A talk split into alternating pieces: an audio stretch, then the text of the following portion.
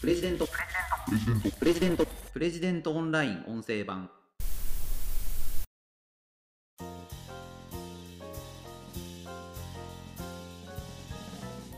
すごく税金の高い北欧の人たちがなぜその税金税率を受け入れているのか。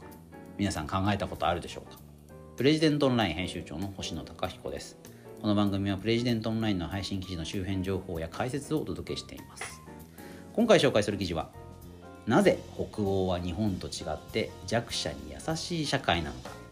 日本人が誤解している決定的な違いという記事です。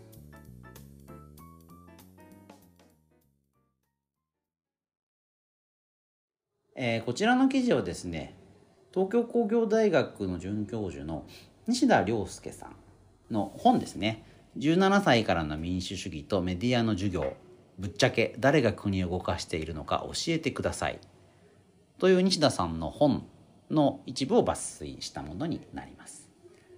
リードを読みます。なぜ北欧は日本と違って弱者に優しい社会なのか。東京工業大学の西田亮介准教授は北欧は社会保障や福祉は充実させる代わりに高い税率を課している。言い換えれば高税率を受け入れるだけ国民が政府を信頼している。日本とは全く違うというと。まあねあの冒頭にお話ししたことの答えはもう今のリードに尽きるんですけどね。あの国民の政府への信頼っていう点で北欧と日本って全然違うんですよね。まあ、北欧っていうのはなんかデンマークスウェーデンノルウェーフィンランド、まあ、こういう国々ですけれどもこういう国々って政府への信頼っていうのが圧倒的に高いんですよ。で他方で日本人ってですね政府を全然信頼してないんですよね。これは結構な問題でしてだ政府よりも下手すると NHK とかの方が信頼度が高いんじゃないですかね。だメディアの信頼度はそういうテレビメディアとかってかなり日本は高いんですけど海外だとすごい低かったりするんですよね。だまあどっちがいいかっていうのはかなり難しいことなんですが、まあ、この高福祉高負担みたいな話からすると日本で北欧モデルを導入するのは難しいっていうことがこのことからでも言えるんだろうなと思いますね。あのちょっとこの記事の流れに沿ってお話ししたいなと思うんですけども、まあ、この記事の中だとアメリカっていうのはどういう国かっていう話から始まってるんですよね。生徒と先生の掛け合いっていうのが、まあ、最初の書き出しなんですけど生徒から弱者が救済されない社会では生きづらい人もいます。自由で福祉が充実する国や政治もあるんでしょうかと、まあ、生徒からこう聞かれて先生がこう答える。自由だけれど弱者が十分救済されない社会。これは要するにアメリカですね。とねあるんですよ。自由だけれども弱者が十分救済されない。他方で不自由だけれども弱者が救済される。まあそれぞれ典型例が、まあ、弱者に厳しいという国がアメリカ。弱者に優しいという国が北欧ということになろうかなと思います。アメリカっていうのはなぜそんなことになってるのか。まあ、これはよく言われますけれども開拓者の国だからですよね。イギリスからですね、まあ、宗教弾圧を逃れて新大陸アメリカに、まあ、メイフラワー号がですねやってきたと。でこの時に西へ西へと開拓をしながら、まあ、自分たちの国を作ってたって言ったというのがアメリカですよね。で国名は United States。まあ States まあ、国とか州とか訳しますけども、まあ、これが United 連合しているまあ福沢諭吉はねこれを合衆国っていうふうに訳しましたけれども、まあ、連邦政府ですよね。連邦制。それぞれの州が、まあ、国ぐらいの強い権限が持っていてそういう州がまとまっているのがアメリカっていう国なんですよね。なそのいろんな制度は州ごとによって違いますしあのアメリカっていう国で国民を縛るとか規則づけるっていうことは、まあ、かなり少ない、まあ、これがそのアメリカの特徴なんですよね。で西田さんこの記事の中ではだからこそアメリカンドリームっていうこともあるんですよというふうに言われています。だ大成功することもあれば大失敗することもあるあのここでは失業率が取り上げられていますが失業率っていうのもアメリカは大きく変わるんですよね。あの不景気になるとバンバン首を切られるわけなんですけども好景気になると今度はどんどん人が雇用される、まあ、雇用の在り方がすごくダイナミックなんですよね。まあ、これはだからどっちがいいかっていうのはねいろいろ考え方があると思うんですけれどもそういう景気の影響なんかが真っ先にその庶民の一般の人たちのところにも響いてくるというのがアメリカという社会の特徴ですね。アメリカンドリームもあれば、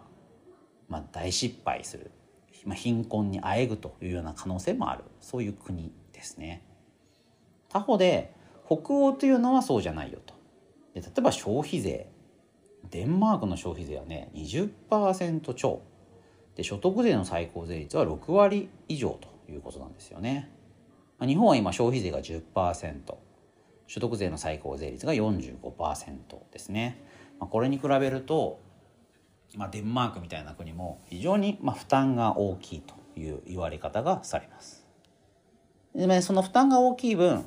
弱者に対しても、まあ、かなり優しい、まあ、教育福祉医療こういったものが非常に安かったりもしくは無料だったりということが知られています。日本ではね教育費が高いから子供がなかなか作れない。少子化の原因っていうのは教育費の高さにあるなんていうふうに指摘もされますけれども北欧は大学まで無料なんていう国はたくさんありますね。教育に関しては、まあ、国が全部コストを見る、まあ、教育っていうのはねあのコスパがいい政策だと思うので私はもっとそこにお金をかけた方がいいと考えてますけれどもあの、まあ、確かにそこに必要なお金というのもありますよね。まあ、北欧はそういう意味で、まあ、財源に恵まれている、まあ、言い方を変えると、まあ、たくさんの税金を課しているのでそういった教育に関するコストというのは、まあ、国が負担してくれると。でじゃあなんでねそういうこと、まあ、なんで日本はそれができないのかなんていう話になるんだと思うんですけれども、まあ、これが政府の信頼があるかないかということなんだということなんですよね。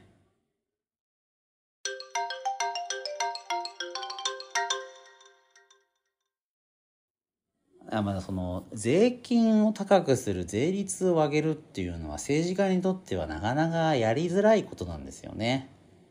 まあ、消費税上げる時も大変な議論がありましたよね。私個人は、まあ、経済を冷え込ませるので消費税を上げるっていうのはよく考えた方がいいかなというふうに思いますけれども、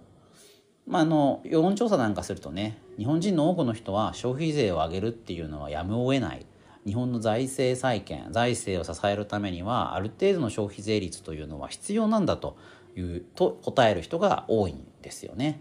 まあ、それも一面の事実だと思うんですけれども、まあ、そこまでの理解があったとしても5%を 8%8% を10%に上げる時にはもう大激論でしたし選挙の時に、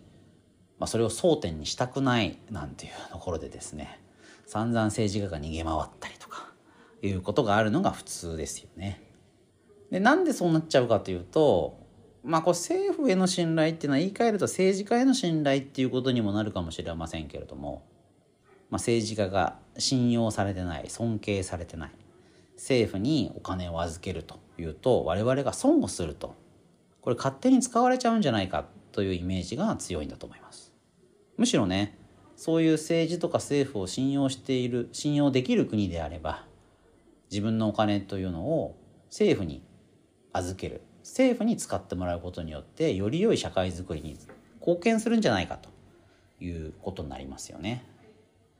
まあ、この辺がね例えばアメリカなんかって寄付文化がすごく盛んだというふうに言われていてドネーション一般の人たちが寄付によっていろいろな政策を進めるということがあるんですよね。動物愛護のこと児童虐待のこと男女共同参画のこと子どもの権利のこといろんな NPONGO というのがあってそれが広く寄付を募ってその人たちが、まあ、半ば政策を実行してるっていう国なんですよね。でこれはまあ、ある種税金の負担が少ないのでその税金の部分をそういう民間団体 NPO、NGO が肩代わりしてるっていうようなことになると思うんですけどもで今度はその北欧型の社会だとそういうものはむしろ国が積極的にやっていくと。で日本の場合はですねあの寄付文化というのも非常に乏しくて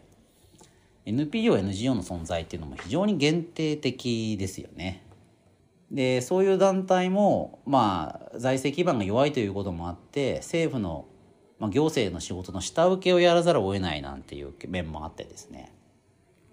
まあだからあんまりうまく回ってないんですよね。政府行政と一体化しちゃうと日本の場合はその政府行政の信用されなさみたいなことを引きずってしまうので今度は寄付が集まりづらくなっちゃうんですよね。いやこれなかなか悩ましいところだと思うんですがまあだから本当にその日本の社会の課題というのはまあ公政府行政の信頼度をどう高めていくか自分たちの税金というのが正しく使われているむしろ正しく使ってくれているという感覚をどう取り戻すかというのが、まあ、非常に大きな課題なんだろうなという気がします。それがこうしっかりあればですねある程度税金が高くなったりしても結局それはあの税金っていうのは自分たちのところに行政サービスとして戻ってくるわけですからいや別に税金高くてもいいよっていうことになりますよね。例えば仕事を失ってもセーフティーネットがしっかりある。子どもの教育に関しても全部税金で賄われているので、まあ、多少収入が少なくても何の心配もない。なんていう国であれば安心して子育てができます。老後においても年金だけじゃなくて何か困ったことがあればすぐに政府自治体が助けてくれる。だったら現役時代たくさん税金取られてもいいかなという人も、まあ、増えるんだと思うんですよね。まあ、日本の状況は逆ですよね。年金はもらえない、信頼できない。そうすると自分でお金を備えておくしかない。自分でお金を備えておきたいのに、いや、税金で持ってかれちゃう。いや、これは節税をするしかない。っていう、まあ、ことなっちゃうので、うーん、まあね、それぞれが自分で備えるっていうのは、むしろ効率悪いですよね。どういう人からもあまねく税金を負担してもらってそれで多くの人の備えが、まあ、誰も準備してはいけなくても何の心配もないような社会生活が営めるようになっておれば、まあ、将来に対する何ですかね不安っていうのはなくなるんでしょうし、まあ、だったらもう今のうちからどんどんお金使おうなんていう人が増えれば、まあ、社会経済もより回っていきますよね。日本人は貯蓄が好きって言いますけどそれは結局社会不安の裏返しなんですよね。貯金をしておかないと将来が不安。将来どうなっちゃうかわからない、まあ、根本的にはこの国が信頼できないと。いう話になると思うのでうんなかなか辛い話だなという気がします。だからこのね記事のタイトルは「弱者に優しい社会」まあ、これは何なんだということなんですけれども日本人はこういう点について正しい理解があるのかなという気もしますね。弱者に優しい社会っていうのは政府を信頼できる社会ですから単に弱者に優しくすればいいっていうことじゃないというふうに思います。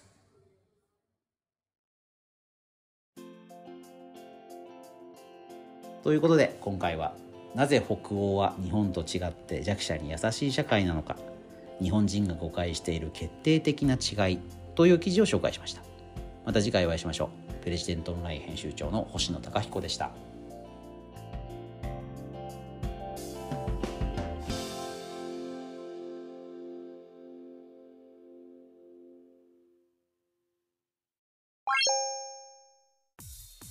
日経新聞朝刊の厳選ニュースを毎朝コンパクトに聞ける「聞く日経」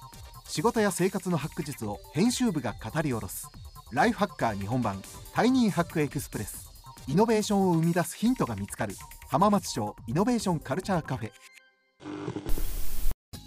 情報スキルキャリアアップ。今より一つ上のステージに行くビジネスニュースが聞き放題。オ